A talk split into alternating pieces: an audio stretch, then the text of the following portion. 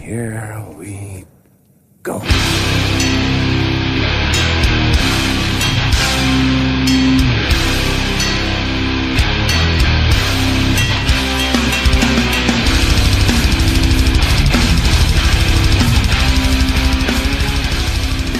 Sådär då, det är inte söndag igen. Det är lördag idag när vi spelar in Nere på noll avsnitt 90. 10 från 100. Jag, Robin Lindblad, sitter här med Daniel Nätterdal. Tja!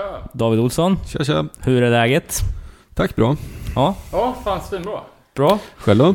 Bra här också. Var vaken till fem i morse, men med förekommen anledning Örebro Punkfest. Vadå, höll det på till... Vadå? nej, nej, men det blev sent ändå. Som det kan bli, även om ställena stänger. Ja, det var ju slut vid ett liksom. Men jävlar vilken turnout alltså.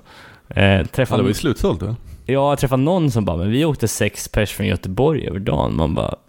Och wow. själv bor man tre kilometer därifrån. Och inte går, Ja, nej. exakt. nej, det kom ju fram eh, fler än en person faktiskt. Och för det första eh, riktade väl eh, befogad kritik mot er två för att ni inte infann er i lokalen. Eh, frågade rakt ut om, har David verkligen lyssnat på Lastkaj 14? När han sitter och säger sånt där. Och det tredje då efterlyste eh, t-shirtar. Eh, Okej. Så det är ju någonting att kolla upp. Eh, men eh, också gav bra feedback på på Kageland-intervjun som vi rullade ut i avsnitt 89. Det var ju fullt ställ i mejlkorgen också, får man säga. Ja, På. Facebook. Fan, jag är så jävla glad att Örebro Punkfest vart slutsåld så att man typ eh, var okej ändå att man inte gick och supportade ekonomiskt. Men tyvärr alltså, ti- tiden är knapp och det var ju alldeles för dåliga band för att man skulle, skulle klara av det där alltså. Man får ju skylla på det. Berätta lite om banden då. Eh, ja, det var ju eh, körsbärsfetterna eh, f- först. Eh, det var jävligt kompetent eh, punk liksom. Eh, och jävla respons, måste jag säga. Det var fullt i lokalen till första band. Det har väl typ aldrig hänt. Det var ju första gången jag var på Frimis efter ombyggnationen. Det var ju många som snackade om att oh, jag var här på Hatebreed för ett år sedan. Och redan då var förvånad över hur jävla, liksom, att den lokalen klarar av punkklientelet, om man säger så då. Men eh, nej, det var, det var bra. Det var... Men det är eh, rätt bra lokal där. Ja, och Ja, inga... när jag har varit där har varit svinbra ljud. Ja, faktiskt. Och inga vakter heller liksom. Folk daiva, folk sprang upp på scen liksom. Takkronor i taket och så vidare. Vad hade vi mer? Trubbel från Göteborg spela. Eh, körde den här sköna Mighty Mighty Boss Tones-grejen med att de hade två pers på scen som Åh. inte riktigt hade... Alltså, det, jag, är, det är väl deras grej, typ. Ja, Ja, ja. någon dansare. Typ. jag gillar ju trubbet som fan. Ja. Det är ju fan nästan så att man vill bojkotta, för jag hatar det. Det blir så jävla studentikos. Ja, verkligen. De har paj, jävla hattpajsare med för korta shorts som ska stå och dansa. Ja. Säkert med en tamburin också. Ja, men exakt. Och Det är bara så slakta här klockrent band.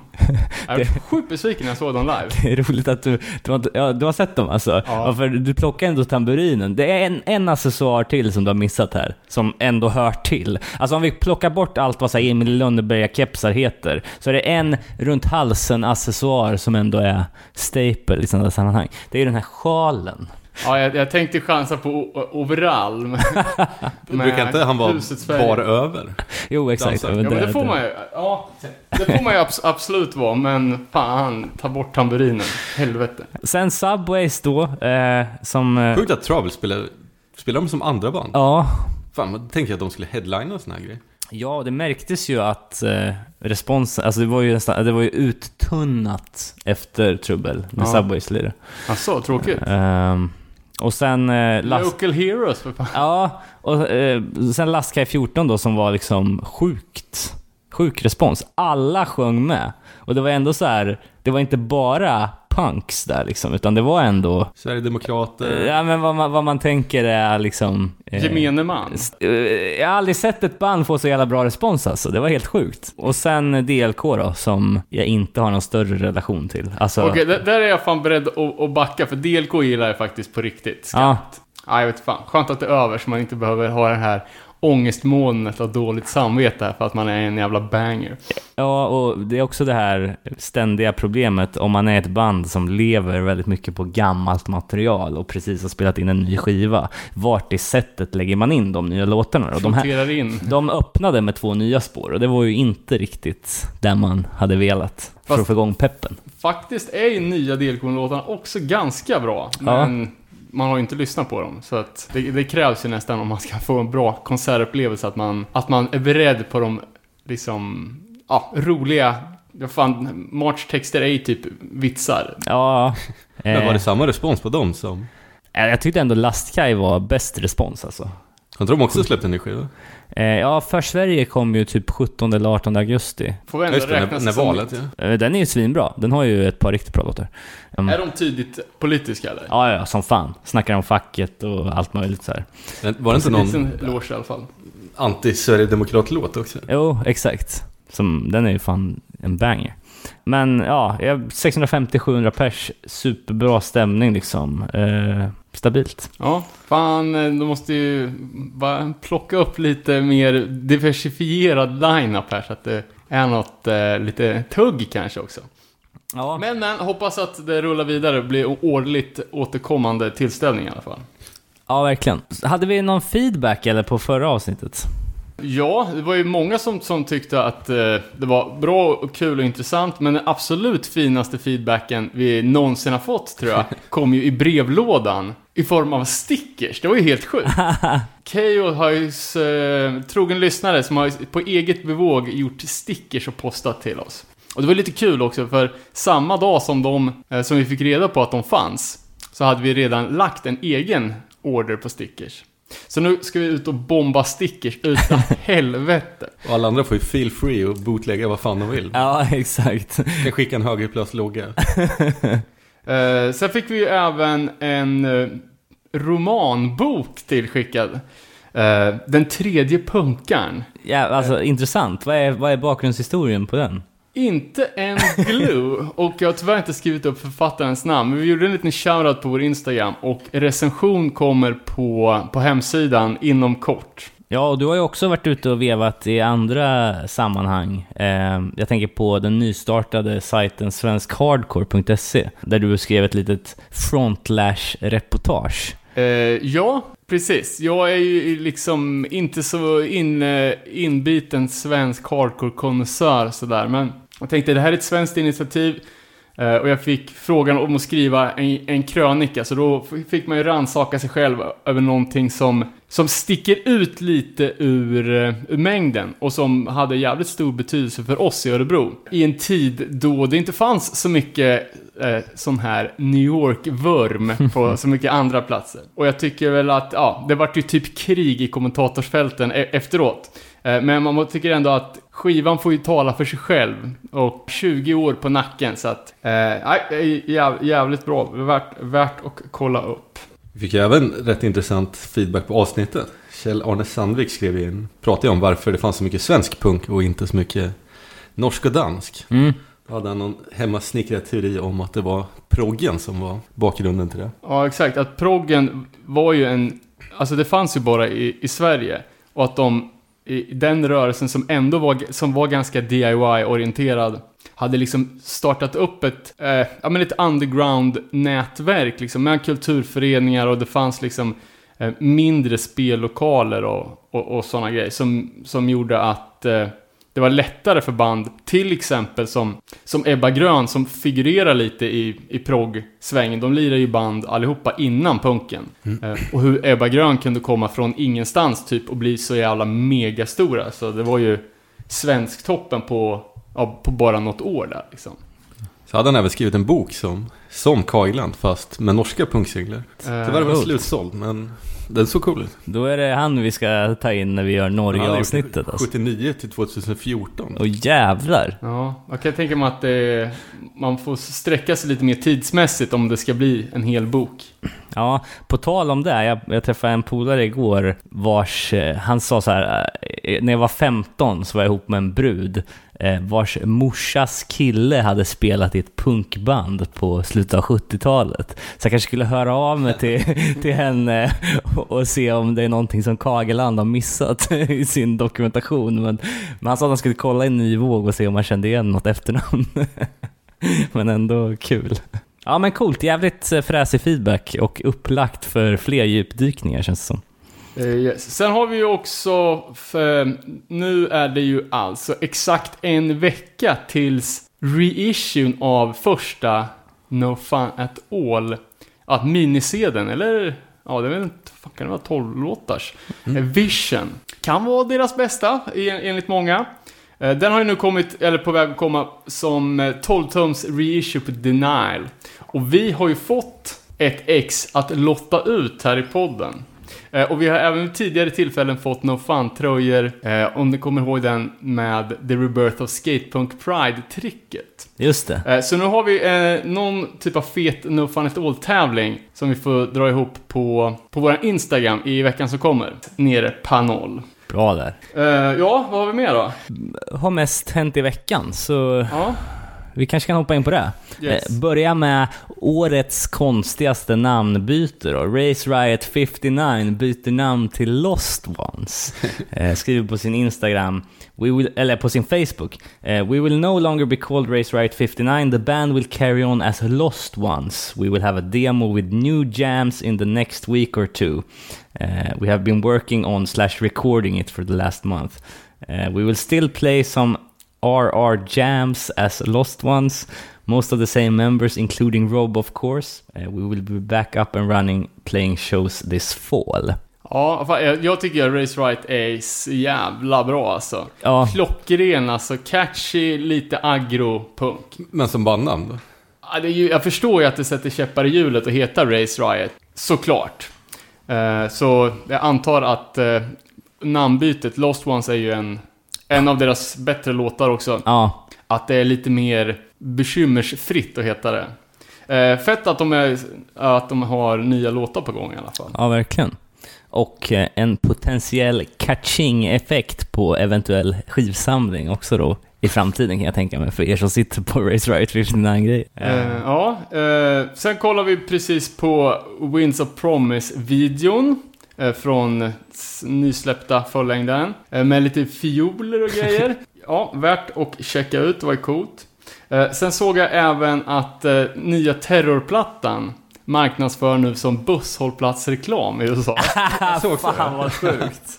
Fan vad sjukt. Det är next level alltså. Eh, intressant är också att eh, det var någon som skrev till oss på Facebook och gjorde mig uppmärksam på detta. Vinnie Pass lägger in någon slags interlude på senaste terrorplattan. Eh, rätt fattig, eh, fattigt flow i de raderna, men ändå. Men har inte de gjort en låt ihop innan också? På den där Lejon-sjuan? Ja, det kanske de har. Kommer fan inte ihåg. Eh, Men Winnie Pass han rockar ju alltid hardcore merch när han, när han kan. Nej, gi- gillar det.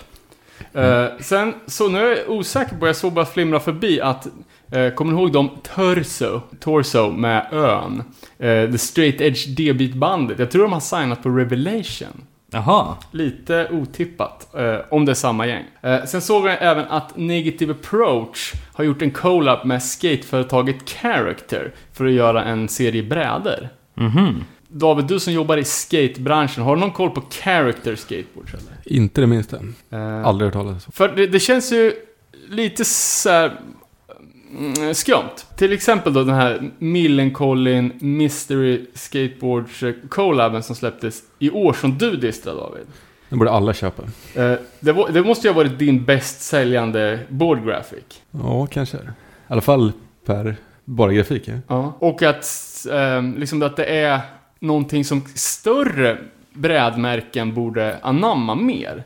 Santa Cruz har gjort Descendants-brädor. Det finns fan Black Flag-brädor också. Ja, det, det finns, alltså, V gör dem, ja, tror alla har ju någon typ av bräda ute, alltså vilket jävla skitband som helst. Eh, Men det är inte inget, ja, förutom den då, Descendants kanske, att det är lite dåligt från de absolut största brädmärkena. Jag är ju mycket för det här att make hardcore skate again. Ja. Den, den härliga kopplingen liksom. Ja, vi får, får hoppas på mer sånt i, i Nere på nollskate kanske. Ja, Ja, nu är exakt. hybrisen Hybrisen är total ja. Men faktum är att alltså, i, i dagsläget så är det så lätt att tillverka skates. Man, Och det går att göra i få antal. Exakt, man kan ju typ Aha. beställas som om man, som man beställer en Stickers. stickers eller en penna liksom. Okej, okej. Eh, Det är inte alls lika, lika komplicerat. Och apropå göra olika, eller som sagt profilprodukter heter det väl. Eh, Om ni följer de eh, Lost and found bootlegs som börjar att göra såna här emaljpins De släppte en ny drop då med, med grejer. Och nu är det ju My Threat Rip-Off. Eh, De kör autostep, badtofflor och en, även en sån här palmmössa, vet med tofsmössa. Ja, nice. Jävligt clean. Jävligt tvivelaktigt också, men... eh, Man vill ju ändå ha badtofflorna. Ja, verkligen. Eh, och jag vet inte, alltså Lost and found bootlegs, De har ju Lost and found-loggan också ja visst. Men alltså, hela grejen var väl att de också var, att de bootlägger grejer, eller har de licens på det där? För nu när de börjar göra det som Mindthreat får det känns ju nästan som att det skulle vara en liten copyright på ja, på det. verkligen, verkligen. Men de, de gjorde väl aldrig, det är väl egna designer? Men ändå, använda folks logos och liksom, ja, jag vet fan. Men eh, det- det är också eh, tacksam bransch att rippa. Jag menar, det är ju ingen punkare som någonsin skulle lawyer up och liksom... Fan, I en med Ki eller Kai. Ja, nej, han skulle inte orka. De Eh, sålde ju fan... Nej, vad fan var det de sålde? Typ Minor Threat merch på... Vad fan heter det? Det är så här hipsterklädkedja. Typ Carlings Nej, amerikanskt. Nej. American Apparel. Ja, typ något sånt. Nej, Urban Outfitters tror jag det heter. Men det, det tror jag han gick ut och sa att det inte var. De hade väl typ tillåtelse att göra det. Jaha. Eh, Ja, ska vi ta en, en till då? Eh, Hardcore-relaterad pryl. Som jag tror få personer har missat, för det här har ju verkligen bombat sociala medier de senaste dagarna. Eh, och det är ju Gorilla Biscuits-boxen. ja, just det. Ha-begäret är fan stort på den ändå. Alltså vi har ju varit lite småfuktiga på, på den här plastfiguren, Gorilla Biscuits-apan. I, vi har ju pratat om det här hur många gånger som helst. Den var ju dyr. Varje gång det släpps en ny jävla färg på den där apan så Men då man ju... sitter man där på den där knappen och bara, ska jag, ska jag verkligen köpa den? Eller bara, nu gör jag det. Så bara, "Nej, fan kan jag inte lägga så här mycket pengar på en liten plastbit. Eh, och det som, det som var nu då var ju att inför gigget på, var det på Coney Island High igen, så släpptes då en box eh, med, eh, med sjuan i ny blå vinyl, matchande då med Fin en, en plast, eh, ja men vinylgubben. Mm. Eh, och att den här eh, adaptern som man har för storhålssinglar var ju med GB-loggan. Så man kan ställa på gubben så att den snurrar när man spelar sjuan. I en jävligt snygg också, jävligt eh, solid box liksom. Nice. Har du sett att den har sålts på Discogs eller Ebay eller något? Sen det här? Ja, nej, den var ju uppe direkt såklart. Och det är så jävla vidrigt att folk köper och säljer direkt. Men det var ju liksom, jag har, jag har sett siffror på 3000 spänn. Uff. Den, och den kostar 50 på giget så ja. Ja, det är ju fan... eh, Det är lite sketchy. Men det kommer komma en, en andra press och en tredje press på det här. Leksaksmärket heter Super 7. De kommer göra en, en färg då. Eh, Jag tror de fick lila, så det blir lila hurry på, på apan och sen då matchande lila vinyl. Eh, Och Revelation kommer ha en med röd hurry och röd vinyl. Ah, Så stiligt. Men med den där boxen också eller? Ja, det ska vara samma. Så att, fan, en är inte racet kört. Och det var ändå 96 000 billigare än den Judge 7 Ja, visst. Ja, Eh, fan sjukt alltså. ja, bra initiativ där. Det var någon som föreslog att vi skulle ha en liten fundraiser för att köpa en till, eh, till redaktionen. Jag föreslog också att vi skulle göra något annat om vi skulle få hem den, men det var ingen som höll med om. Att vi skulle elda upp den på Instagram live. Har exakt, göra en, en Gudrun Schyman elda upp 100 000 spänn. Eller vad hette de? Engelska, de House of Love. KL... Ja, vad fan heter den? KLF? KLF. KLF. M kanske? Som eldade upp typ en och en halv miljon cash. Åh jävlar. Jag läste någon intervju om det och de typ, ah det var tydligen olagligt. Polisen tog, tog alla filmer direkt. Vilken jävla miss. Vilken jävla bummer. Ja, det kom in lite tips på, på halvny musik också. Eh, Krille från Linköping tipsade mig om något jävligt fett. Antagonist AD. Ny platta på gång, finns två singlar ute från den. Eh, Den riktiga bangen heter No Justice. Det är ju Nya Zeeland hardcore. Eh, om man gillar Harm's Way så tror jag att man kan All right. digga Eh, det ja, fan, det har, ju- de har ju precis kommit ett band som heter Antagonizer. Ja, okej. Eh, det var ju han- han, Aron heter han väl från, eh, från Bane. Okej, just det ja. All right. det är sen, senaste trenden då i bandnamn. Ja, Någonting precis. med antagonist. och eh, lite ny musik på gång också. Eh, enligt Fat Mikes Instagram-konto så är en- NoFX i studion och spelar in nytt. Eh, de släppte ju senast eh, liveplatta som heter Ribbed. Ja, just det. De gjorde den back-to-back live bara. Ja, Och när vi hade NoFX-specialen så hade de ju precis släppt en fullis. precis. Som var jävligt bra. Den, den, det var ju en riktig hit där som hette Generation C. Ja, en låt till som jag tyckte var jävligt bra på den skivan som jag inte kommer på namnet nu. Nej, man kommer ju aldrig typ- tänka på den igen heller. Nej. Fan, man skulle ju ha dubbelt så långt liv som man har lyssnat på allt som är potentiellt bra, så man inte bara hinner med. Eh, annat nytt då, Integrity spelar in eh, eh, nytt Suck. också. Det var Dwid som la upp på Instagram tror jag. Sen eh, nya releaser då som är på gång. Dead Kennedys kommer släppa en tidigare outgiven demo som spelades in innan första plattan. What? Eh, nu ja. är det ju alltså inte Dead Kennedys, utan det är ju Klaus Fluoride, eh, East Bay Ray och eh, HD Plegro. Ja, ah, okej, Eh, okej. Det är en jävligt stor skillnad. Ja. Är, är inte Yellow med, då räknas det inte. Eh, Den här ska i alla fall heta Iguana Studios Rehearsal Sessions. Hmm. och- Undrar om det bara är demo-takes på, på redan befintliga låtar, eller om det är helt nytt material. Ja, det är ju eh, från 78 innan inspelningen av Fresh Fruit. Det är ju då original-line-upen. Yellow Biafra, East Ray, Klaus Fluoride, Ted och det är flera osläppta låtar Åh, eh, på den. Eh, ja, några av dem heter Dreadlocks for the Suburbs, Cold Fish, Ja, Kidnap, den har de spelat live. Mutation of Today. Det kanske är andra takes på dem då. Ja, men där Dreadlocks Eh. and Suburbs är ju en av de få låtarna som inte finns på, på studioalbum som, eh, som är... Den är släppt på kanske någon Ja, boot, bootleg, ja exakt. bootleg live. Man- Inte så bra om jag minns fel. Manifesto skulle släppa. Ja, och det är ju deras låtsas Dead Kennedys jävla rövbolag. Just det. När Alternative Tentacles ger ut den, då köper jag den. Okej.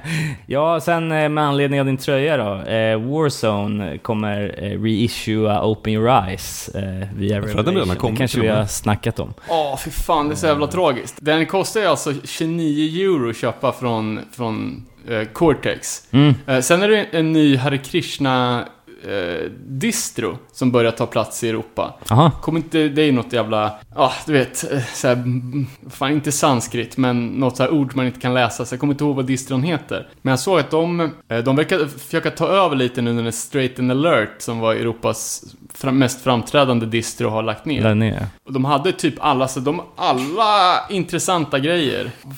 Free Knee Deep och alltså, Billigt eller? nej. Men det var ändå billigare än Cortex. Alltså det kan bli intressant att se om de utökar nu då, när det finns en, när det finns ett, en lucka att fylla. Mm.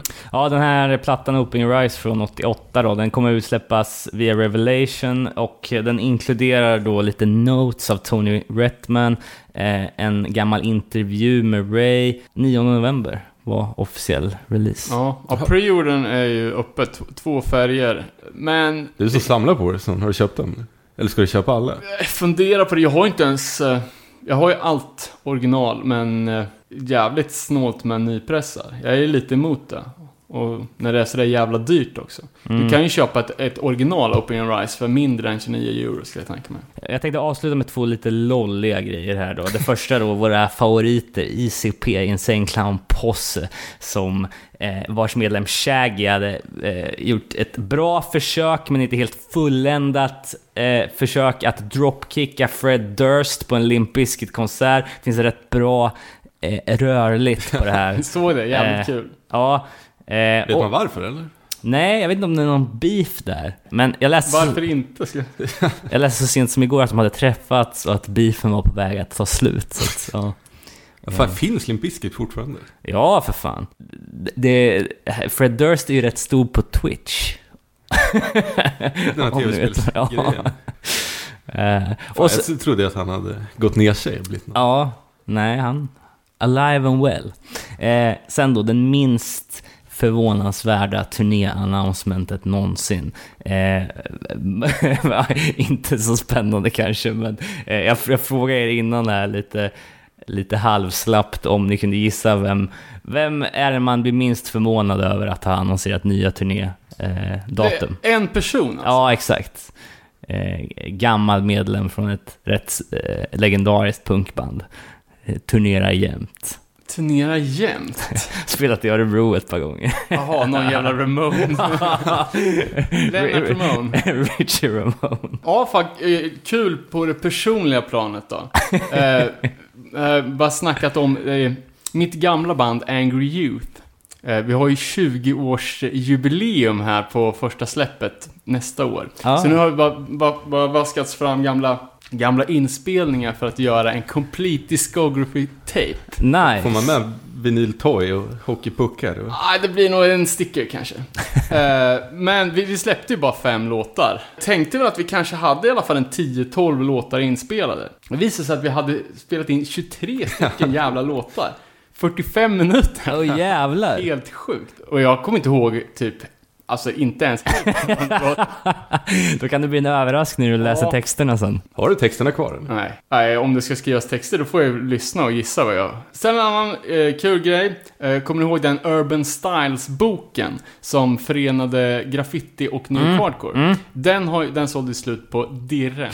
Men nu är det en volym, eller en eh, second edition på gång. Okej, Med lite extra lull och sånt. gött. Eh, Så jag hoppas att man kan knipa den innan den försvinner för gott. Sen då, tråkiga nyheter. En jävla legend, Kenny Waste, eh, från fantastiska bandet Urban Waste, eh, gick bort häromdagen i vad jag läste skulle vara en cykelolycka. Åh jävlar. Eh, inte speciellt gammal.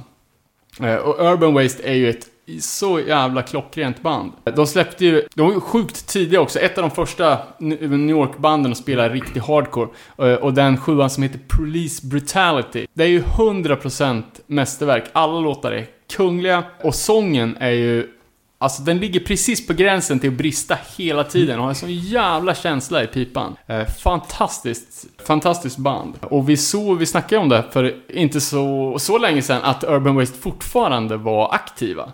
Eh, och harva på i olika källare och squats och så här. Eh, och de har ju bara gjort eh, egentligen den sjuan och sen lite olika, ja, en, en som heter Recycled så tror jag var sjuan någon demo. Och sen gjorde de ingenting mer på då för, ja, 40 år eller vad fan det är, 35 år. Först de släppte någon sorts, eh, ja, någon konstig fyrvägssplit med lite obskyra krustband typ. Okej. Eh, med två helt nya låtar då efter sinnessjukt långt uppehåll. Eh, dock med en annan sångare. Men eh, tragiskt. Jag Mm. tänkte att jag sk- skulle avsluta eh, den här delen med att spela en eh, Urban Waste banger.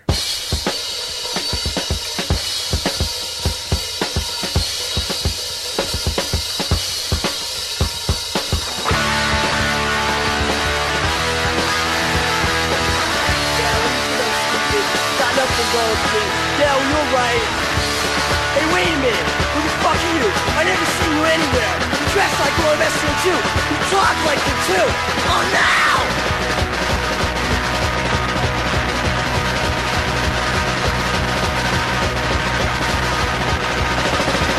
Oh! You say I'm ignorant! Fuck you! You got no right to judge me! You think I can't think myself! Fuck you! My mind's clear, yours is my mind! Lots of bad choices! I'm getting free! Not through science ways! You! Just for hypocrite! Get away! My chance get back to you right! Cause the majority! Fuck you! I see right through you! All your standards being drilled into my head! I think fucking world! That's perfectly thing!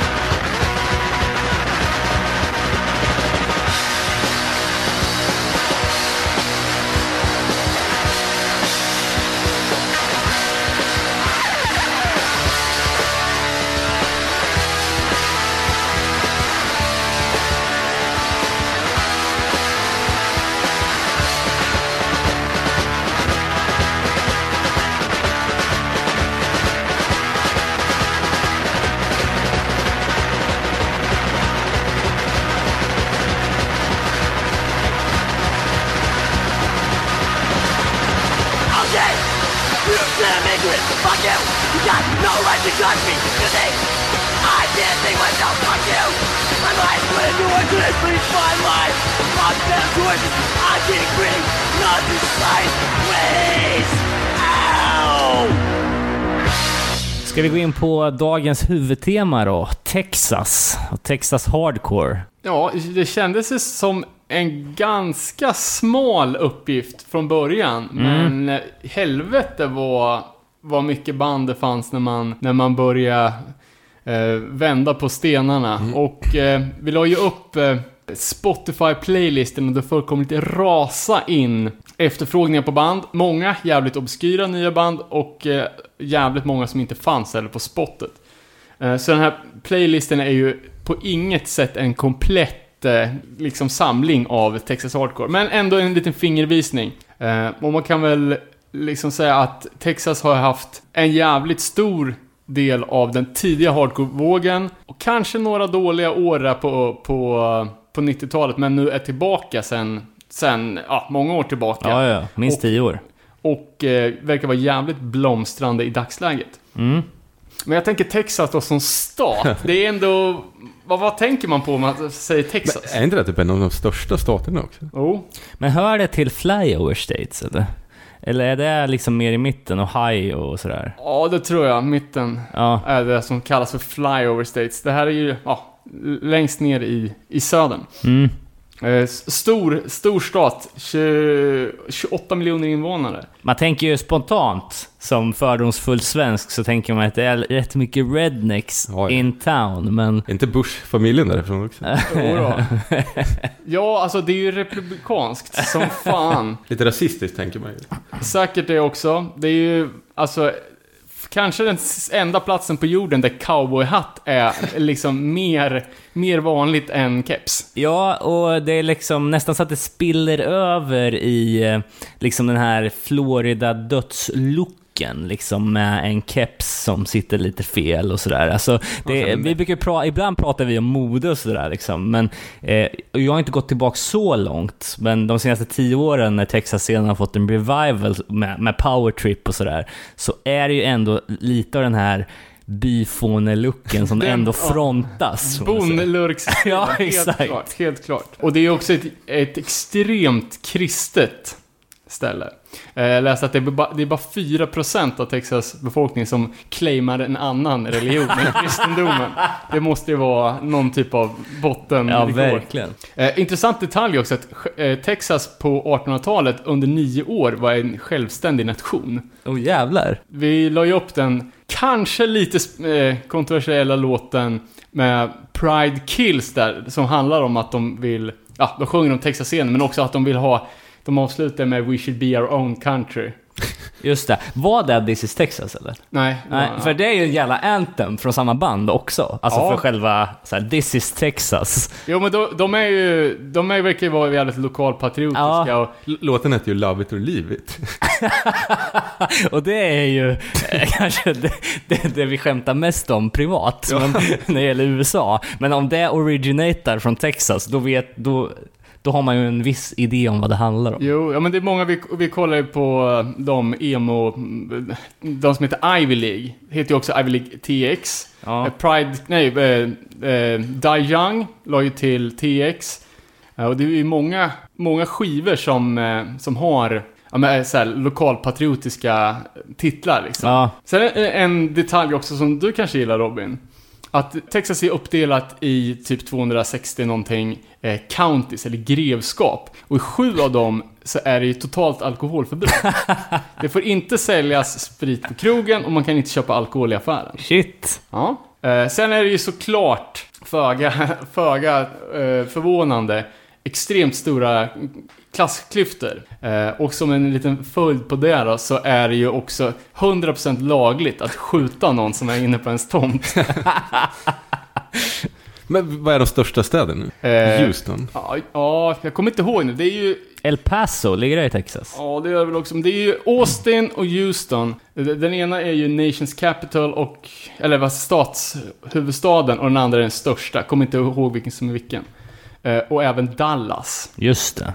Eh, och Dallas ligger ju, ehm, ligger ju uppe, typ mitten höger och är ju helt, det är ju en eh, demokratisk county då. Aha. Eh, och det är ju helt omhäldat liksom, som en liten, liten, liten ö. I ett superrött, ja nu blir det lite förvirrat eftersom rött är ju republikanernas. Mm. Så det ligger verkligen som en liten ö mitt i smeten. Liksom. Demokraterna har ju vissa fästen och det är ju de stora, stora städerna. Sen är det ju republikanskt så det bara sjunger om det. Ja, punken då. Eh, eller kanske ska jag säga hardcore-punken. Först ut, vad jag vet, tremannaband från Austin som heter Hates. De släppte en sjua redan 79, eh, No Talk in the 80s. Eh, och det här är ju en av fyra sjuor som klassas som eh, amerikansk hardcore från 70-talet. Kan ni nämna de andra tre? Nervous Breakdown, California Uber Alice och Out of Vogue med Middle Class. Och då Hates. Eh, ett band som man, jag i alla fall inte har haft någon riktig koll på. Aldrig hört talas om. Eh, Men sjuan är ju svinbra. Eh, Och de har släppt massa andra grejer. Eh, verkar som att de hade ett litet break och kickade igång där igen på, på tidigt 90-tal. Och då släppte de två fullängder som bara kom ut på kassett. Men jag vet fan, jag har inte, jag har inte lyssnat sönder det här, men det, det låter jävligt bra. Men en låt på... Men är det lika rare som Nervous Breakdown? Nej, det är det inte. Eh, men är ju naggande, jag tror första pressen ligger på 1800 spänn om man vill ha den. Eh, En låt som är med på sjuan, jag har inte riktigt fattat vad låten handlar om. men de- den heter All the Whites Are Going Negro. Som sagt, jag är inte... eh, Och refrängen går typ Why, why, why? Så jag vet inte riktigt vad Lät de... ju supersuspekt. Ja, det verkligen. låter lite suspekt, men jag har som sagt inte fattat vad, vad låten handlar om. Och eh, ja, de har släppt massa grejer. Det kom en, en komp med deras, ja, lite, att de här kassettinspelningarna där. På, ja, för, för några år sedan. Och men tyvärr så såg jag även att de, de sköt karriären i sank genom att släppa en sjua som heter Punk Rock Christmas. Oh. Big no-no. eh, jag tänkte att någon gång ska jag ta reda på alla, eh, alla punksjuor som är på jultema. Ja, men fan i helvete. Det måste, vi ska göra ett sånt specialavsnitt till jul. Ja, Egentligen alltså. Det för måste vi få in tips om. det finns ju hur många som helst, tyvärr. Eh, ett annat band då, som, som man vill gilla men som inte är alltid så jävla bra. Eh, det var ju också ett band som, som folk eh, önskade in på våran playlist. Och det är Big Boys. Eh, eh, också från Austin, ett av de första banden de var redan, eh, redan 79, lirade de hardcore. Och de verkar ha varit jävligt drivande i, i Austin-scenen som blev typ den största punkstaden i Texas på den tiden. Men är inte Austin någon typ av musikstad också? Mycket möjligt. Jag, jag tror det. Känns som att Jill Johnson är där och förpestar för jämnan. Sitter på någon veranda. Eh, Men de är ju mer coola än bra, för det mesta de har gjort är ju tyvärr skit. De blandar ju liksom in ganska friskt med funk. Eh, Och vissa säger ju att det var de som uppfann den här funk metal-grejen. Som till exempel Davids favoritband, Red Hot Chili Peppers. Ja. Obs-skämt. Obs-skämt. Som de liksom gjorde till sin grej. Eh, Och Red Hot gick ju under namnet Little Big Boys i början. Mm. För att de var typ ett rip-off band. Värt att nämna. Jävligt svårt för den här funkgrejen alltså. Ja, jag gillar Red Hot alltså.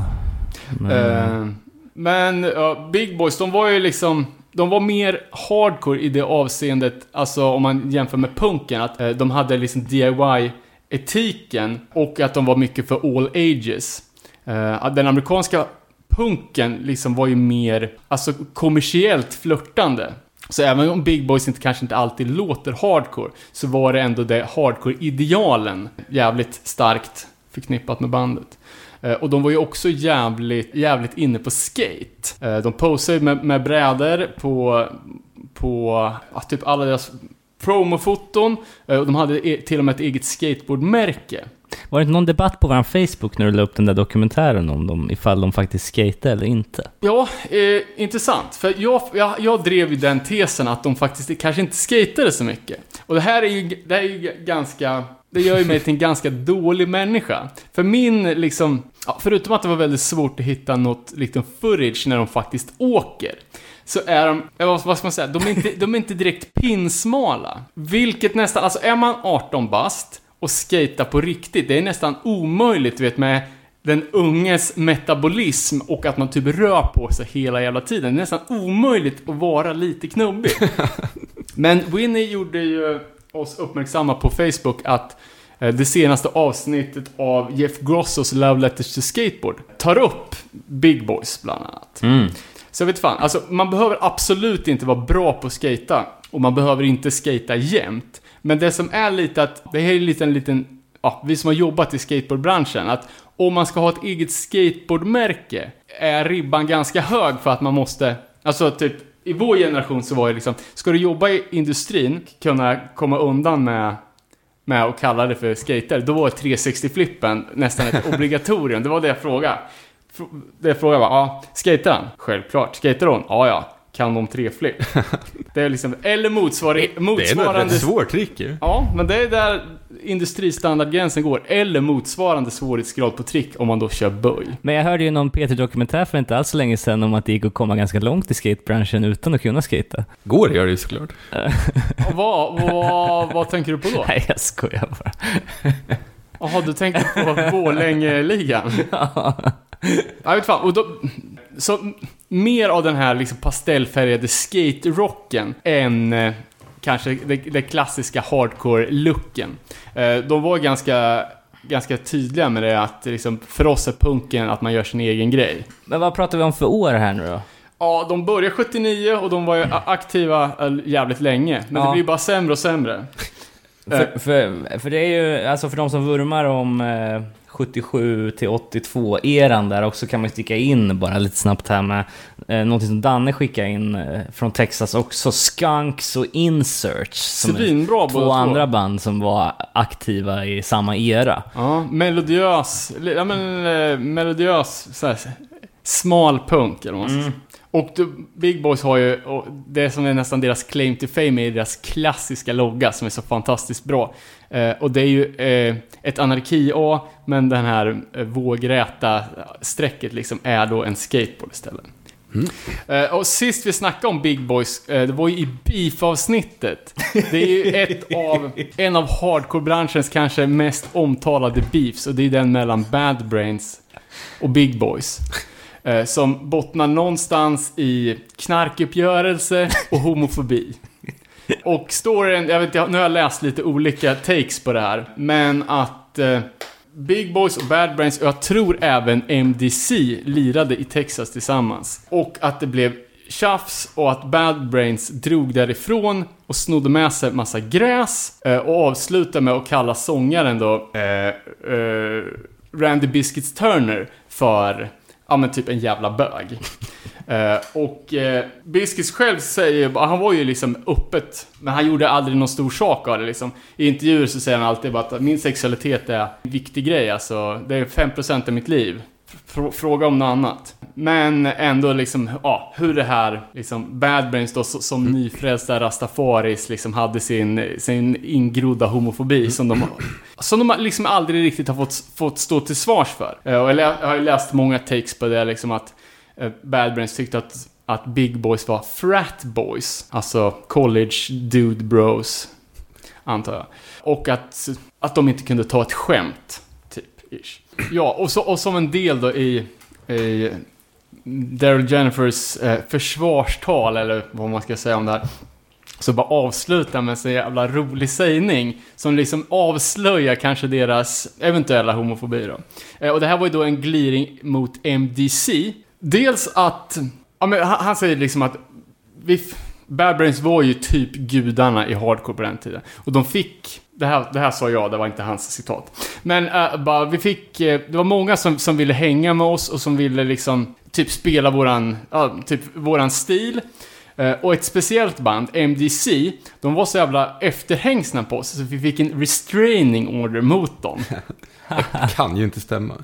Eh, och sen så säger han, ja, alltså han avslutar bara, uh, so we got, we got an rest- restraining order on them. That's how, that's how much they were up our asses. Eh, not literally, no. Figuratively.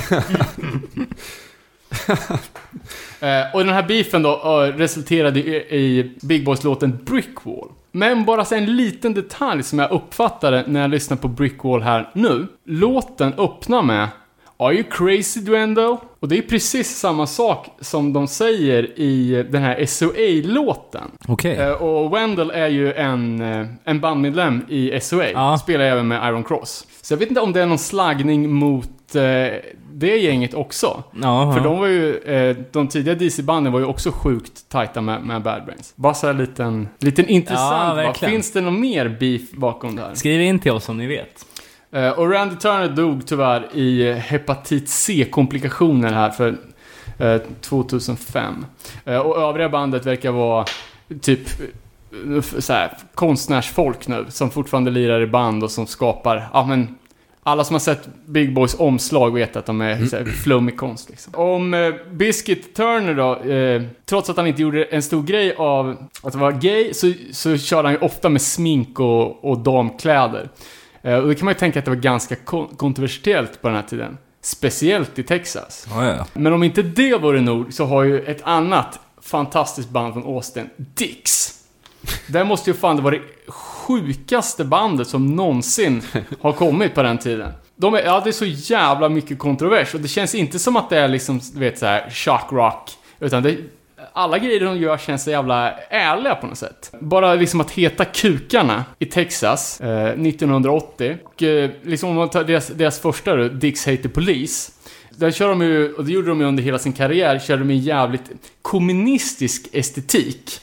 Eh, om ni har sett den här med sjuan, så är det ju, förutom att eh, deras logga är ju typ skäran, Ja, eh, så är det ju även silhuettporträtter då på Marx, Engels, Lenin, Stalin, Mao och bandet. Ja, det kan ju inte ha landat bra. ja, det måste ju blivit total Lynchstämning. jävla ja lynchstämning. verkligen. Eh, Intressant där också, Dix hater polis. Brukar man inte säga, är inte Dix slang för polis? Säkert. Eh, Alla nedsättande ord är väl slang för polis. Ja, men Dick, det är ju en spanare. Ja, okej. Och de, ja, och, eh, två i bandet, bland annat frontmannen, eh, var ju eh, öppet gay. Jo, där, där kördes det ju också väldigt mycket drag, ja, dragstilen och eh, de var ju jävligt, jävligt härjiga. Så man kan ju tänka liksom när vi snackar om svensk punk då att de tidiga svenska punkarna fick stryk varenda rast för att de hade skinnpaj. Kan ju tänka lite vilken jävla, alltså vet det här kommunistiska, det var så outspoken gay och de har så extremt grova texter också. Vet du, ta ett e- exempel på det, från, från deras första platta, Kill from the Heart, som kom 1980. Så jävla, jävla bra skiva. Tänkte vi kunde klippa in en låt.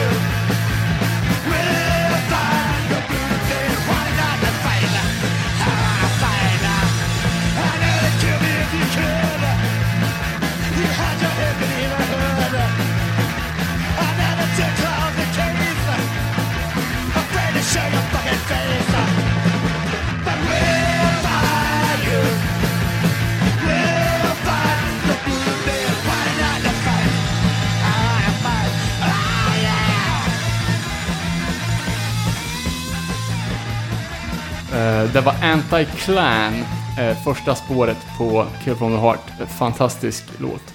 Ja, som sagt, mycket jävla grova texter. Eh, en låt som, eh, som de flesta kanske känner igen som en cover är ju Little Boys Feet, eller Young Boys Feet, som den hette när Turbonegro gjorde cover på den. Och alltså, de flesta låtarna är ju jävligt politiska, men den här låten handlar ju om att han, att han blir kåt av att jobba i skoaffären och få pillra på småpojkars fötter. Fy fan. Eh, men det är ju alltså jävligt mycket snutslakt texter, eh, mycket klasskamp och en låt som är svingrov är ju Bush var fascist pig. Eh, citatet då. I wanna see you on your knees begging, I wanna see your little kids beheaded. Eh, you got a gun, I got a knife, you motherfucker, I'm gonna take your life. Bush var pig, you fucking pig, you're gonna fucking die. Fy fan. Fan, det känns som något man blir stämd för i USA. Jag menar det. Förargelseväckande beteende eller blasphemy eller något sånt. Ja, men det är mycket, mycket sånt, eh, liksom, verkligen grova grejer. Eh, läste även att eh, ja, många av de här banden som hade Det känns som att det var ganska tajta eh, connections mellan gay-scenen och eh, punkscenen. Eller hardcore-scenen framförallt. Men att övriga hardcore-scenen var mycket mer alltså anti-gay än vad den tidiga punken var. Det var liksom, då var det mer, lite mer artsy och det var lite mer, liksom, vad man ska säga, liberalt eller hur man ska uttrycka det. När hardcoren kom så vart det mer, alltså machoideal. Att man var, var klädd för kamp, det var rakade skallar, att man skulle liksom slåss för sin sak. Eh, och i den liksom så, så, eh, ja, så odlades det väl någon sorts eh, gay-hat helt enkelt. Så att eh, många av de här banden fick jävligt mycket skit inifrån scenen också. Eh, så har vi... eh, Men får jag, ja. hur, hur slutar historien med Dix då? För att eh, i arbetet med det här avsnittet så har man ju sett att en slående trend med många Texasband är att de flyttar till San Francisco. Ja, faktiskt. Ja, jag, tänk, jag tänker att eh, det lite har också med, med Dead Kennedys att göra. Eh, och Alternative Tentacles. Att många Texas-banden släppte på Alternative. Och det är väldigt många band som, som också flyttat till, till San Francisco. Men är inte det så gay stad också? Oh, ehm, Dirty Rotten till exempel flyttade dit och ett annat band som, som efterfrågades är ju Stark Raving Mad. Som jag har skiva med som jag inte riktigt gillar. De tror jag flyttar, flyttar till New York. Ah. Ganska omgående. Av förståeliga skäl. Jag tror inte det är så jävla kul i Texas. Ett av, av de mest Ja men ett av de kändaste hardcore-banden från Texas måste ju vara MDC. Millions of Dead Cops eller Millions of Damn Christians. Millions of Dead Children, Multi-Death Corporations, ja, och så vidare och så vidare. Eh, De är från Houston och de var också tidiga, bildades 79 som Stains. Eh, Och släppte ju då den klassiska John Wayne was a Nazi. Eh, Och det här är väl liksom, det känns som att det är alla krustades favorit hardcore-band. Och jag, jag, jag tänker liksom att eh, MDC är liksom ett, som ett hårdare Circle Jerks. Ganska catchy och ganska, ändå ganska likt på, på sången också. Eh, Och lika mycket som ett hardcore-band så är det ju alltså slogans. Som vi sa, John Wayne was a Nazi, Corporate Death Burgers, eh, No War, No KKK, No Fascist USA. Eh, de hade ju jävligt mycket starka slogans. Som håller än idag. Eh, vilket år bildades de? Eh, 79. Okej. Eh, är samma, samma gäng som bara bytte namn sen. Ja. Eh, satte ju standarden då, för att det finns ju flera bra band från Houston just. Verbal Abuse till exempel. Ja, Eh, som kom lite senare, 84, men, men ändå var en av dem, alltså satte ju standarden för hardcore-punken liksom. Därifrån. ja och den första LPn är ju för jävla bra. Sen vart det ju- Just an American Band, Foul Records 83 kom den ut. Ehm, ja. Eh, sen vart det ju lite mer party trash. Tyvärr, jag tycker inte det riktigt håller, men... det- Men där är återigen då ett band som i slutändan eh, relocated till San Francisco. Ah, Eh, kom in tips via Peter Falkenäng faktiskt. Men är det MDC-LPn ifrån? Bra, alltså de... Eh, de har ju varit jävligt aktiva. De hade ju en, en, ett litet uppehåll där på några år på slutet på 90-talet tror jag. Men de har ju pumpat ut för jävla mycket bös. Eh, jag tror den LPn som eh, den självbetitlade kom nog 82 typ. Sen har, släppte de ju grejer med jämna mellanrum ända, ända sen. Och släppte ju för något år sedan bara den här Mind Trump. Och har ju, gjorde ju någon eh, ny take på gamla låtar, så jag tror jag kom ut i år. Så de har ju verkligen harvat på, liksom med 10 fullängdare, 4 liveplattor och 7 samlingar. Djävulen. Men en grej som jag, som jag fick, eh, liksom, eh, ett litet, en liten tes då, som jag ska testa nu, att MDC har rippat så jävla mycket från Dix. Eh, Och de måste ju uppenbarligen ha varit kompisar. Så jag vet inte vad som är liksom så här, bara, men, eh, idéer och, och slogans och grejer som har liksom spånats fram i en kompiskrets. Eh, men om man bara tar det som skivbolaget då som, eh, som eh, MDC hade, eller Dave Dictor rättare sagt, är ju R Radical. Eh, de släppte ju sin första sjua där på eget bolag. Dicks bolag eh, hette bara Radical. Fanns ett år tidigare. På, på den här LPn då, den med, med snutarna i, silhuetter som är så jävla snygg. Där är ju logon, det är ju den där eh, Blue by day, white by night. Vet, Ku Klux Klan och eh, polisen.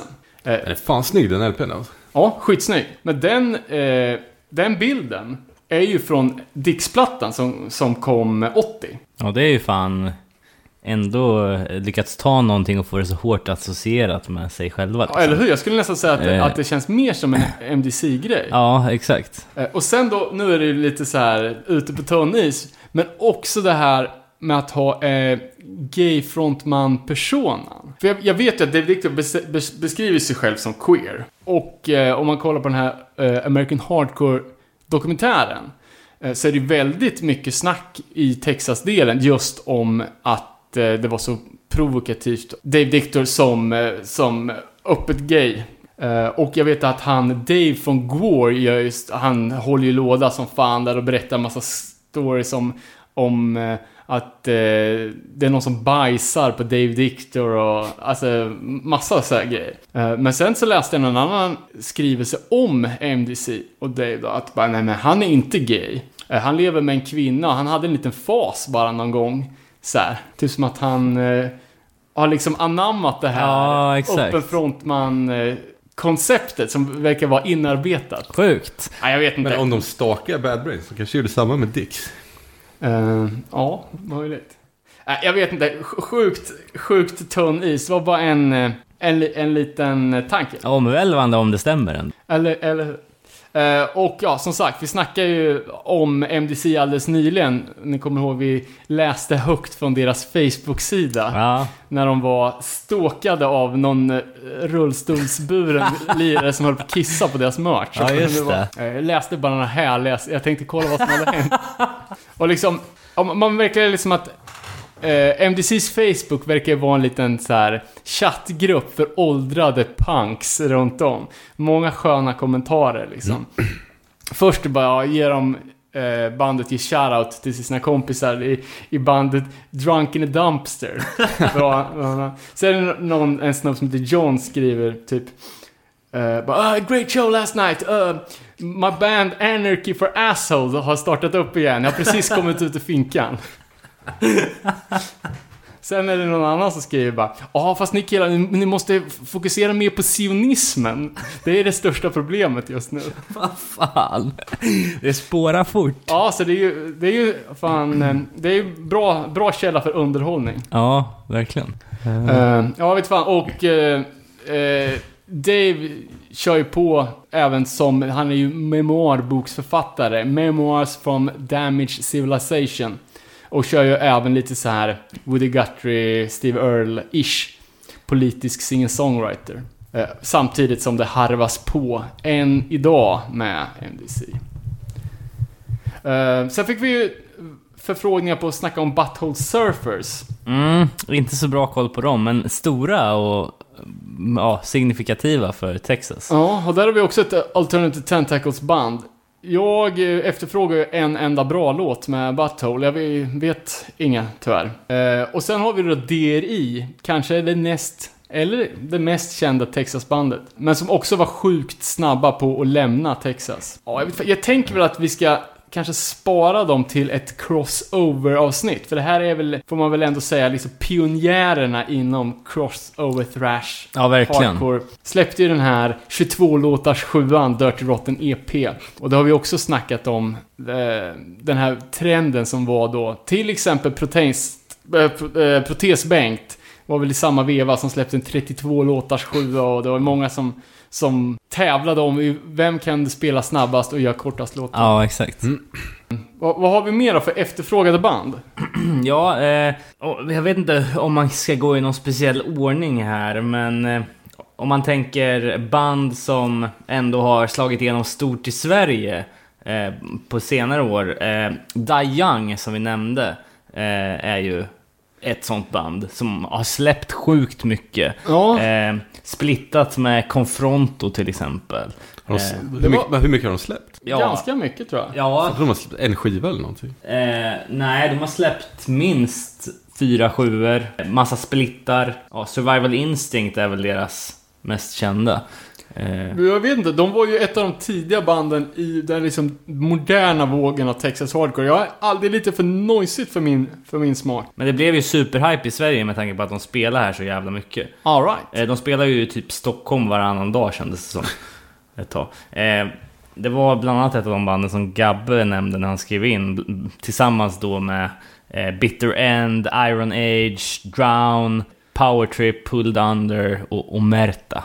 Men ja, Die Young är ju ett sånt Texas-band som i alla fall har varit med i min egen hardcore-historia liksom. I det att man har sett dem på, på jävligt mycket gigs i Sverige liksom. Kan de ha släppt skivor på det Alveran? Och att det var därför det var, man lyssnade på det här? Ja, jag vet inte. Eh, De har släppt på A389, det vet jag. Eh, Men de och mm, ja, de Pride Kills eh, och även Will to Live var väl de första banden som kom från, från Texas i våran levnad. Mm. Eh, Och då kommer jag ihåg att man tyckte att det var, var lite exotiskt med ett Texas-band. Ja, Pride Kills då som vi snackade om. Eh, det, man bör ju kolla upp den där Anthem-låten This is Texas. Men Will to Live är ju hur feta som helst alltså. Eh, Old Habits Die Hard-plattan från 2013. Eh, men de började ju redan 97. Eh, och jag, hade, jag vet inte, enligt deras bandcamp så stod det i alla fall att de skulle återta och unite the Texas hardcore scene. Och äh, de tyckte att många band hade gjort trogen tjänst på 80 och 90-talet, men sen hade det liksom inte kommit något efter som var bra liksom. Och Pride Kills pratar vi fortfarande om. Nej, Will to Live Will snackar to vi om. live, ja fan, ja jag förstår, jag förstår. Ja, men Pride Kills också som, som man varit jävligt peppad på för att de är så extremt blue collar worker. Det var ju mycket Ja. låtar om att jobba på, på i oljeindustrin och såna här grejer. Det var Skogis som typ som det. Både... Eh, och sen har vi då Iron Age som väl är eh, Riftastic, om man säger så. ja, jag vet inte. Ja, eh, fan, Iron Age verkar ju ha kommit från eh, lite ingenstans. För de släppte ju första LPn på det jävligt youth crew bolaget Youngblood. Eh, och samtidigt, efter, efter demon så släpp, fick de släppa på Youngblood direkt och en, med en tillhörande sjua på Locking Out. Eh, så det är ju direkt från, från ingenstans till typ de Första plats i Hype-tåget. Ja men verkligen. Eh, Och det här var ju lite innan de, alltså det är ju den Sleeping Eye, inom parentes, of the Watcher LPn som kom 2009, som är väl deras platta tycker jag. Eh, den låg ju tyvärr inte på Spotify, så vi fick ju lägga upp en, eh, en tidigare låt. Men det är där de hittar sitt, eh, sitt sound, liksom när de är crossover mot, lite mot stoner-hållet. Jag har ju en, en liten skivköparkortis på, på Iron Age. Ja, jag vet fan, de, de släppte ju en, en, ja, deras första sjua då, eh, Burden of Empire. Eh, och jag hade dem som ett band, ja ah, men fan det där, måste, det där måste jag köpa någonting med. Så dök det upp på Ebay, det stod, ja det var så här superlimiterat omslag. Eh, hade liksom inte gjort min hemläxa, visste inte så mycket, så jag bara, ja men jag köpte den lite halvdyrt så här.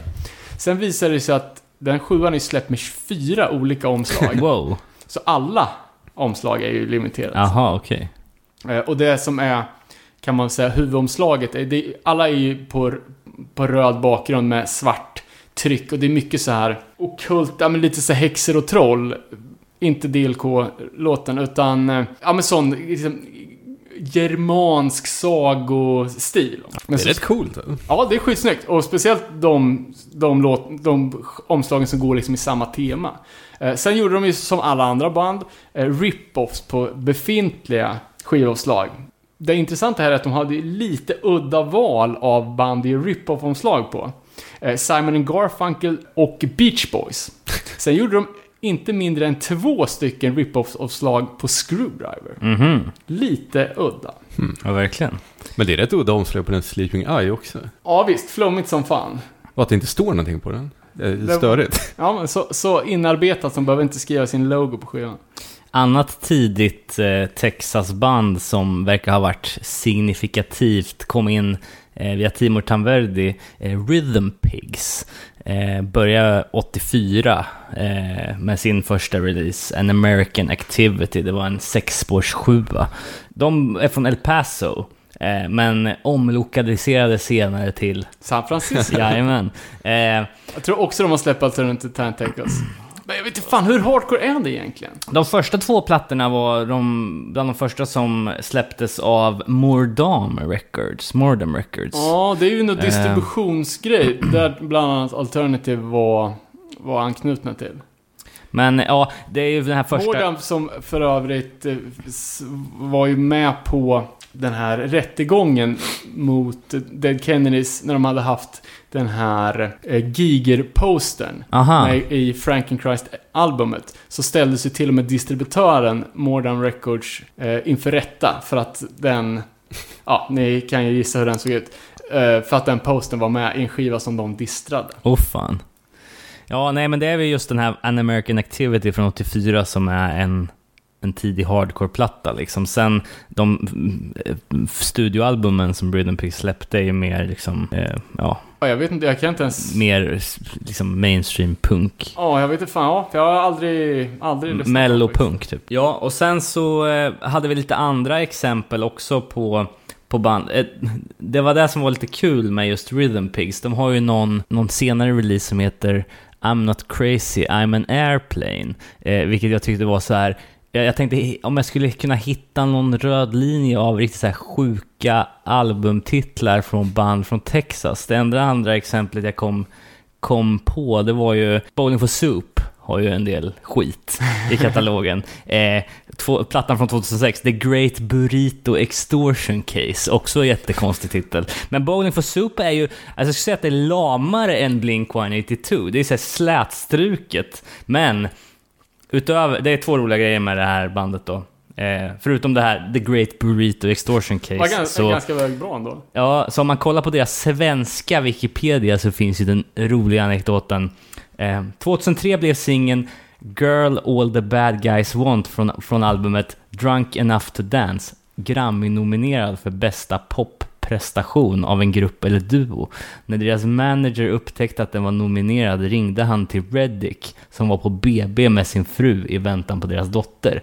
Det här står alltså Vem- med är på Reddick? deras Wikipedia. Någon Det, någon bandmedlem, ja. Konstig grej att ha med på Wikipedia-sidan. Som ändå... Slutar historien så? Ja, och Wikipedia-sidan är ju liksom tre rader lång och det är ändå liksom... Det var det bästa de gjorde. Ja. Eh, men Bowling for Soup, jag tycker att eh, eh, de första grejerna, den självbetitlade från 94, är rätt svängiga alltså. Alltså jag har ju såklart inte hört det, men det ju, känns ju som ett riktigt... Alltså, dussin är ju snällt uttryckt. Ja, de har ju släppt sjukt mycket. Det är ju liksom från 94 till 2013. Eh, men det var Patrik Wallström som skickade in och det var lite kul att gräva upp någonting som inte bara var liksom Kross. Ja, exakt. Från, från just Texas. Eh, ja, sen eh, Im- Impalers var ju ett annat sånt här band som, eh, som Gabby skickade in och tipsade om. Ja, det var ju en riktig jävla hypebomb här för några år sedan. Cellar Dweller var väl Precis, och LPn. psykedelic snutskallar också som Ja. jag pratar mycket om. Och exakt, och det är ju i den här absolut senaste klicken av Ja men sån eh, jävla modern stök-hard. Ja, verkligen. Samma är ju med Nosferatu. Eh, Nosferatu. Ja, precis. De har fan eh, missat lite, men jag vet Svinförbannad kaos, liksom. Eh, Glue är också superhypat från Ja, verkligen. Texas. Speciellt den... Är det den självbetitlade kanske som La Vida es un mus släppte förra året? Eh, och Glue, de är alltså det är ju stök som fan. Och bara det omslaget är ju så jävla coolt. Det är ju en, målning av sångaren och han är liksom inlindad i facet. Så det, ja, det ser ju jävligt rått ut. Så glad i hågen så drog jag ju på ett eh, Glue live-klipp. Och det var så jävla, alltså, inte vad man förväntar sig. Mhm. Man trodde att han, han sångaren då skulle vara helt jävla galen.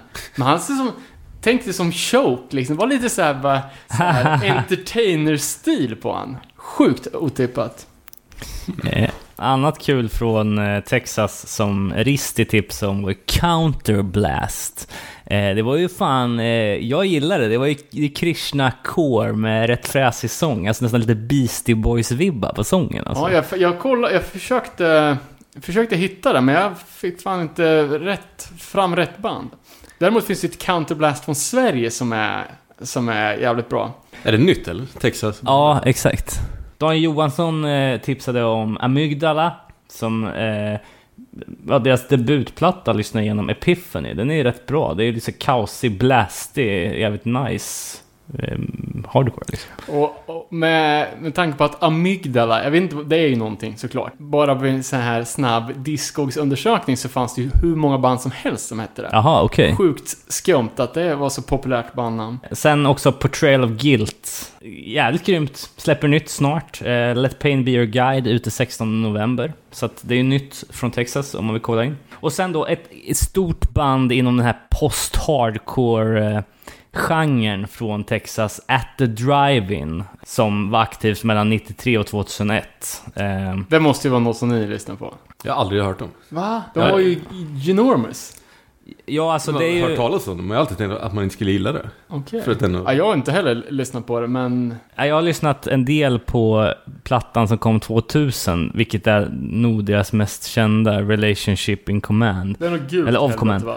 Ja, exakt. Eh, och den blev ju liksom, den sålde ju, den var ju för fan etta på någon sån här US... Ja, Men är, är det någon typ postrock typ? Det är Ja, väl lite emo... post-hard, jag tänkte Fugazi, Rights of Spring. Jaha, det så? Jag trodde det var någon mer. Får kolla in. Ska vi snacka lite om band som vi faktiskt lyssnar på då? Det kan vi göra. Bitter End. Jävlar vad bra det är alltså. Där har vi verkligen de som... Det måste så, ju vara stör, största... Så satte Texas Ja, på, på, åter på kartan. Det var ju de, jag tror att det var de och eh, Iron Age då som var, var först. Jag kollade upp att Bitter End släppte ju någon jävla tour-kassett 2005. Men eh, efter, eh, vad heter det, Mining Chains 7 som smög lite förbi min radar. Inte för att den är dålig, bara för att den var... Det låter jävligt mycket No Warning tycker jag. Ja, eh, den, den kom ju ut på Malfunction Records som, som senare gick ihop med Death Wish om jag inte minns fel. Som var ja, jävligt solid hardcore-label, men den stora bangen kom ju med albumet... Climate of Fear. Jag har typ tänkt på det som en klassiker. Men det är kanske bara jag som har lyssnat mycket på det. Ja, men jag skulle fan nästan säga det också. Semi-klassiker i alla fall. För den eran, alltså, nu har jag inte 100% när, när den kom, men 2007. det känns ju som att den nästan var uppe där i Illblood Ja, men, ja eller hur? Skolan. Typ. Ja, det är ett band som verkligen har hållit formen. Vad fan, eh, vi hypade sönder Illusions of Dominance för några år sedan. När den kom. Power and Control. Ja, nej men jag, jag tror också att vi hade den tesen redan då att tyvärr Bitter End-tåget gick efter Cli- Climate of Fear. Ja, jag Fast en jag Guilty as håller Charge är jävligt bra också. Exakt. Alltså absolut i att de senare grejerna också är jävligt bra. Eh, men den allmänna rushen verkar ha lagt sig lite. Ja, lite kanske. kanske. Men även där då jävligt stilfulla omslag på skivorna och... Eh, Ja, men snygga. ja. Man har ju alltid tänkt på dem som jävligt politiska. Har inte du gjort det? Mm, nej, jag har inte Ja, tänkt på dem som någonting egentligen. Nej, för jag läste texterna och det är ju typ inte politiskt. Jag har alltid tänkt, du vet, climate of fear och att det skulle vara någon sån grej typ. Men det var ju typ noll sånt. Vad fan, vad handlar låtarna om då? Nu kommer jag... Det är mycket så här, du vet, så här samhällsproblem typ. Lite omskrivet. Ja, men precis. Att det inte är sakfrågor utan lite mer så här. Twisted lies of typ sånt. Men jag tycker nog att Bitter End är det bästa hardcore-bandet från Texas. Eh, personligen. Alltså jag hittar samma glädje i dem som jag hittar i liksom... Ja men, alltså... Det är inte bara som, som man får känslan av att det är med mycket Texas-band, alltså riff på riff på riff. jävligt, Alltså, jävligt bra låtar. Ja, men det är, det är inte riff worship som power trip liksom, utan det är ändå, alltså jag samma, samma sköna mix med dem som med King 9 liksom. Det är ändå hardcore. Men det, det är så snyggt ihopsatt, det är inte bara Ja, so- solon på exakt. solon på solon. Exakt. Ja, det är väldigt, väldigt välskrivet. Och det som jag tycker är mest liksom karaktäristiskt med, med just Bitter End är ju Daniel Rosens extremt artikulerade sång. Att man verkligen hör varenda stavelse. Och det skriks inte sönder utan han... Ja, det- är liksom som, som om han skulle jobba som talboksuppläsare till vardags. Han var ju rätt biffig också. Ja, och det gjorde de ju en ganska stor grej av. Ända tills Harm's Way kom och Utbiffa honom. Hur gjorde, hur gjorde de en stor grej av det? han har väl bar över i alla Jo, jo, men jag menar, hade ni något personligt exempel från när ni kanske såg dem någon gång och det hände något? hur hårt ska jag behöva lägga upp det här för att du ska fatta? Jag fattar fortfarande inte vad du menar. Nej, att, att han eh, innan gig låg och gjorde armhävningar. ja, exakt. När vi såg dem i Danmark för ett tag sedan. Men det verkar vara han och en gitarrist som är, är bandet typ. Jag läste någon intervju att de hade haft över 50 medlemmar. Jävlar. Det är ju stört. Det är fan helt sjukt. Och sen har vi våran ärkeknyffel från Philadelphia, Ethan Rice, som lirar trummor. Nej men det är ju jävligt band, jävligt bra band, men jag, jag är nog rädd att... De håller på fortfarande så. Jag tänkte typ att de hade lagt ner. Ja, ja exakt. Det är ganska, ganska illa, illavarslande spaning om man tror att bandet har lagt ner fast de fortfarande lirar. Men vi såg bara på den Climate of Fear som kom i 13 pressar. Eh, olika varianter i fyra pressar tror jag det var. Och uppföljningsplattan när de ändå hade, hade steppat upp från Six Feet Under till gigantiska Death, Death Wish. Eh, att plattan kom ju bara i en enda pressning, sen var det inget mer med det. Det kan man respektera, men samhället har ju fel, för jag tycker att den Guilty as Charge är fan nästan bättre. Fast Climate är mer... Det är mycket, mycket Nostalgiskt. bättre ljud på, på Guilty. Eh, ja, Eh, jag skulle vilja gå vidare till ett annat band då som, eh, som satte Texas återigen på kartan. Eh, lite, de, I alla fall de senaste tio åren skulle jag säga att det är ett av de mest betydelsefulla banden. Eh, och det är ju Power Trip. Eh, Föga ovan, eh, oväntat. Ja, alltså det var ju, även om eh, Leeway kanske var eh, först ut med att spela crossover trash, så var det väl ändå Power Trip som för min generation och många andra liksom p- åt, ja, återtog genren och återpopulariserade den liksom. Alltså jag menar, hur många riffband dök inte upp efter första Power Trip-plattan liksom? Nej, det är ju Eh. ett antal. Ja, Och fan, det är ju verkligen, för demon kom ju 2008, så det är ju verkligen 10 år sedan. Det känns ju som ett nytt band. ja. Typ. Eh, men eh, formade i Dallas, Texas 2008. Eh, och det är en crossover trash och hardcore liksom. Och eh, deras första eh, platta, deras första fullis kom 2013. Det var Southern Lord. Eh, det är väl också hemmet för... Alla. Ja, men jag tänker på våra svenska Gust. Ligger väl där. Martyrdöd Ja. och lite sådana. Och Southern Lord pratar vi ju ganska mycket om i Seattle-avsnittet. Det är ju Greg Anderson från Brotherhood etc. Executas bolag. Och de är ju jävligt är inte stora. det stort? Ja? Det, kä- det känns som att de är stora. Eller också är de jävligt bra på att verka stora. Eh, och det var ju då Manifest Decimation som, eh, som var först ut där. Ja, i- övrigt, de har ju släppt, eh, de släppte en EP 2009. Jag vet inte om det var efter demon. Armageddon Eh, Blues va? Ja, exakt. Eh, och sen även en självbetitlad EP 2011 som heter Power Trip. Eh, Ja just det, den har jag fan inte. Du måste styra. Fan, det känns som de har släppt hur mycket som helst, men det De har inte, inte gjort- inte så mycket. nej, De har, ju, de har ju den goda smaken att inte släppa så in i helvete mycket. Fullisen kom ju ut 11 juni 2013 eh, och det var ju Southern Lord. Sen följdes ju den upp förra året med Nightmare Logic i början av Just det. 2017.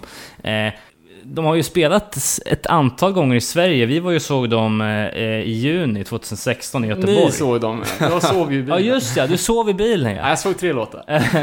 eh, Power Trip, Lowest Creature, Hammer och Waste. Och det känns ju som att eh, bara kort därefter så, så tog det fart ordentligt. De återvände ju förra året som support till Trivium bland annat. Eller Trivium säger man Ja, väl. ja, Som är, är hur stora som helst. Eh, så det tror jag är ju- anledningen till att de har släppt så pass lite är ju att de har turnerat något så för jävligt. Men är Power Trip en tribute till den gamla Monster Magnet-plattan? Eller? Jag faktiskt inte. Jag är för dåligt insatt i Monster Magnet, men jag vet att det finns hardcore-folk i bandet. Eh, Är det någon sån här motorcykelrock typ? Ja, typ. Fan, Men- jag lyssnade på Machine Head någonting. För eh, jag läste lite intervjuer med Bitter End. De pratar ju om Machine Head varenda intervju. Typ. Okej. Men det, det kan ju inte- låta som Bitter End antar jag. Har du inte lyssnat på Machine Head? Nej, aldrig. Eh, Jag har alltid tänkt att det var någon sån här jävla Limp Bizkit-piss. Va? Fan. Jag, jag, jag har också lyssnat väldigt selektivt på... Vad fan kan den heta? Heta LPn Burn My Eyes kanske? Men det är ju alltså... Fan, de har ju mosh breakdance innan folk hade mosh breakdance. Det är ju blytungt. Eh, de är från Oakland. 0% nu metal eller? 0% nu metal. Då i alla fall. Sen kan det ha spårat ut. Eh, såg dem som förband till Metallica kanske. Och då var det ju inte så bra. Eh, Let, har de någon låt som är någonting om Shotgun Blast? Exakt. Ja, det har jag. Då har jag fan hört Let dem. freedom ring with a shotgun blast. Ja, det är ju svinbra. Eh, bara ett eh, powertrip eh, bara efter eh, den eh, senaste plattan som eh, kom förra året, eh, Nightmare Logic, så eh, det blev ett jävla uppsving och det tydligaste exemplet på det då är ju, och, något smutsigt kanske, men ni vet att på på olika sportevenemang så dyker det ibland upp en sån här kisscam, du vet, när man Mm. man snurrar ut i publiken. Aha, sen okej. så zoomar in på två, ja, ger varandra en puss typ. Eh, de har något nå, eh, nå liknande i USA som heter Air Guitar Cam. Som de har på NBA och NHL-matcher då. Där de Oj, det låter ju rullar runt. skapligt Och- cringeigt. Och eh, då var det ju då att på en NBA-match så var det ju Powertrips Executioners Tax som var låten som man skulle riffa till då när man blev exponerad på big screen. Så att bara där kan vi se att mainstream-genomslaget för det här bandet Men var, är var, var inte de totalt. nästan, jag vet inte vad det heter, Grammy eller något? Typ nominerade till sådana grejer. Ja, det är Föga förvånande möjligt. ska jag säga, för de är ju enorma. De har ju gjort mycket, ja, Trivium, men de, nu har inte jag något konkret exempel, men jag vet att de har turnerat med, liksom med, med stora band väldigt mycket. Så att de har ju kommit ut. Det känns som att de är ett snäpp ifrån att typ öppna för Metallica eller någonting sånt. Ja, det har de säkert gjort. Känns som det.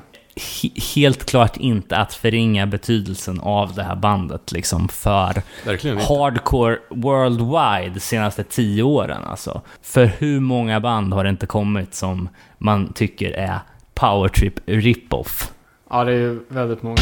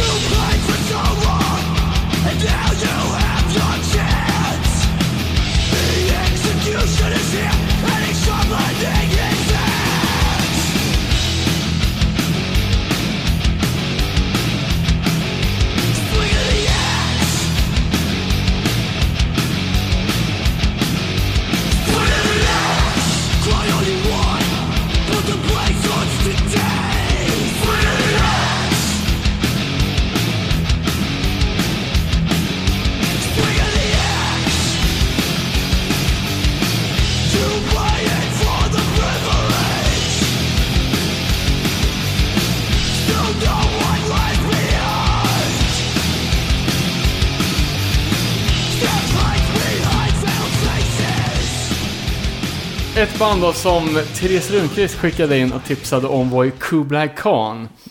Gött ändå. Tunga som fan! Eh, Jag har ju inte riktigt velat kolla upp dem för att jag, jag tycker det finns bara plats för ett Khan-band i hardcore och det är ju förstås Cherry Khan. Cherry Khan, precis. Men det här var ju hårt som fan. Eh, känns som att de är stora va? Ja, för fan. Det är ju... Eh, de dyker ju upp på lite sådana här stora turnépaket lite då och då.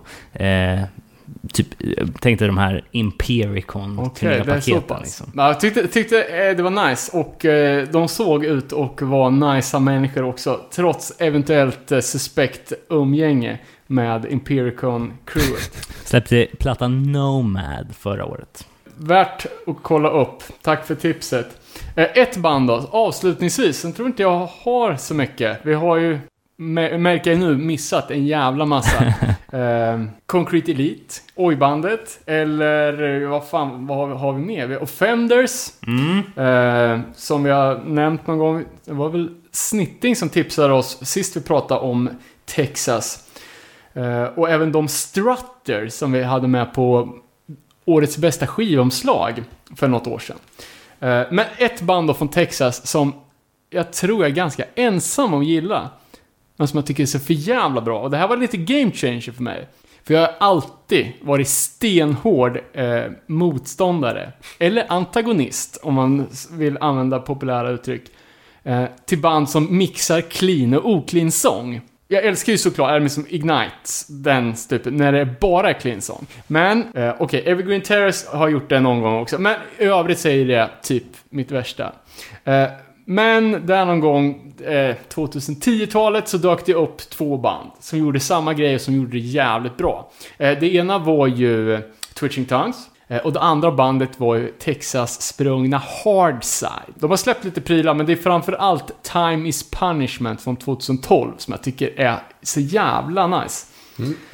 Eh, I min värld, när man, när man bedömer allting i hur, eh, ja, men hur skivor pressas och hur rare saker och ting är, eh, så verkar Hardside inte gå hem. Jag kollade upp deras senaste platta, det var totalt 10 personer som hade den på Wantlist. Eh, vilket är alltså obefintligt intresse. Eh, de har släppt på Beatdown Hardware. Yes. Kan vara, kan vara någonting där som skaver. Fan, jag, jag tänkte bara att vi kunde gå ut på en eh, Hardside-låt. Hoppas att någon, någon fler som hakar på tåget. För att jag tycker de är svinbra. Ja, fan det är ju ett sånt där band som du har nämnt förut, som man själv aldrig har tagit tid att kolla upp, men Ja, men jag, har, jag har ju mina band som jag krigar för. Det är ju Hardside kanske, och Pigboy och lite annat som inte... Insight. Ja, exakt. Det, verkligen. uh, Nej, men ja, fan. Texas. Ja, fan vad kul! Och som vanligt så får ni härja på oss på Nere på Noll på Facebook. Och håll utkik på våran Instagram då, när vi kommer köra någon form av No Fun At All Bonanza med en skiva i potten. Och en t-shirt. Och en t-shirt, det blir fett. Tack Eh, för att ni lyssnar. tack så mycket, vi hörs!